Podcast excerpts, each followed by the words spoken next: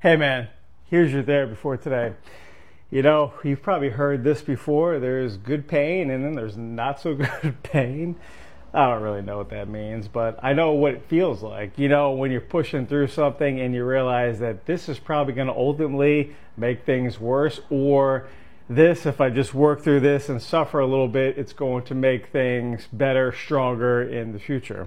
Anyway, you know what that feels like for you. So if you can, push yourself, work hard, see if you can push your way through it to get stronger. But there are times when you need to listen and you need to back off a little bit. And that goes for in the gym or just in life in general. There are times when you know if you push yourself, the pain that is going to ensue uh, is going to lead to a whole host of uh, problems that you don't necessarily want to deal with. So a little bit good, too much, not so great.